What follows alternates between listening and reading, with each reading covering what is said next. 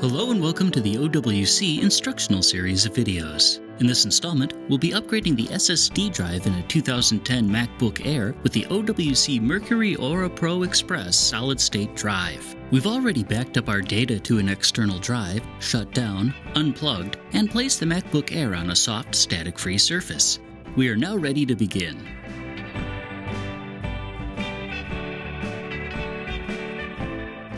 The first step is to flip the MacBook Air over.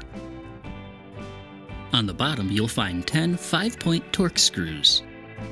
Note that the center two screws near the hinge are longer than the other eight. Use the pentalobe screwdriver that came with your Aura Pro Express kit to remove these screws.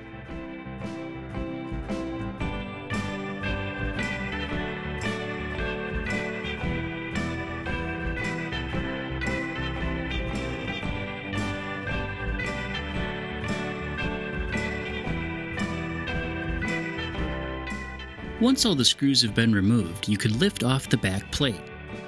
The SSD is located in this area, though the color can vary. Using the Torx T5 screwdriver that came with the SSD kit, remove the single screw holding the drive in place.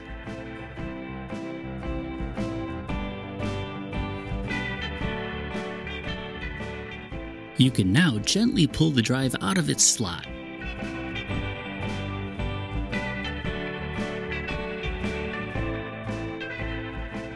Line up the notch in the Aura Pro Express's connector with the pin in the MacBook Air's slot.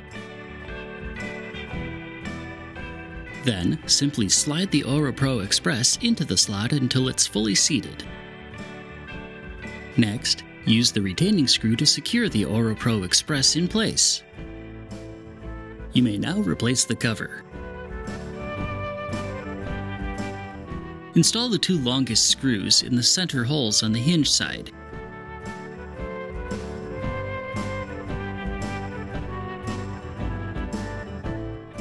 Then, replace the remaining 8 screws around the edge.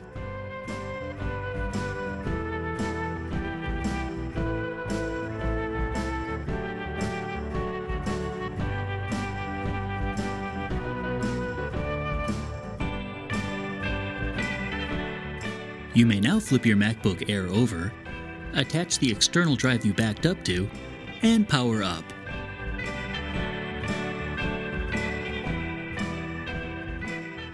If you want to continue to use your original Apple SSD, you'll need to install it into an OWC Envoy enclosure, allowing you to attach it via USB. The first thing to do is flip the Envoy over and remove these two small Phillips screws.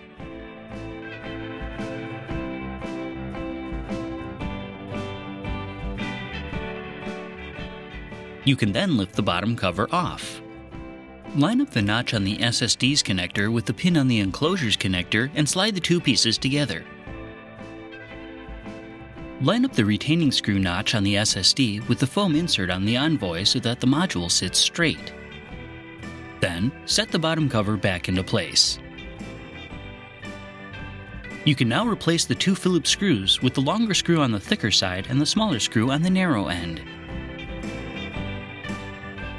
Finally, peel the included rubber feet off their backing and attach them so that they're seated in the two indented sections of the enclosure.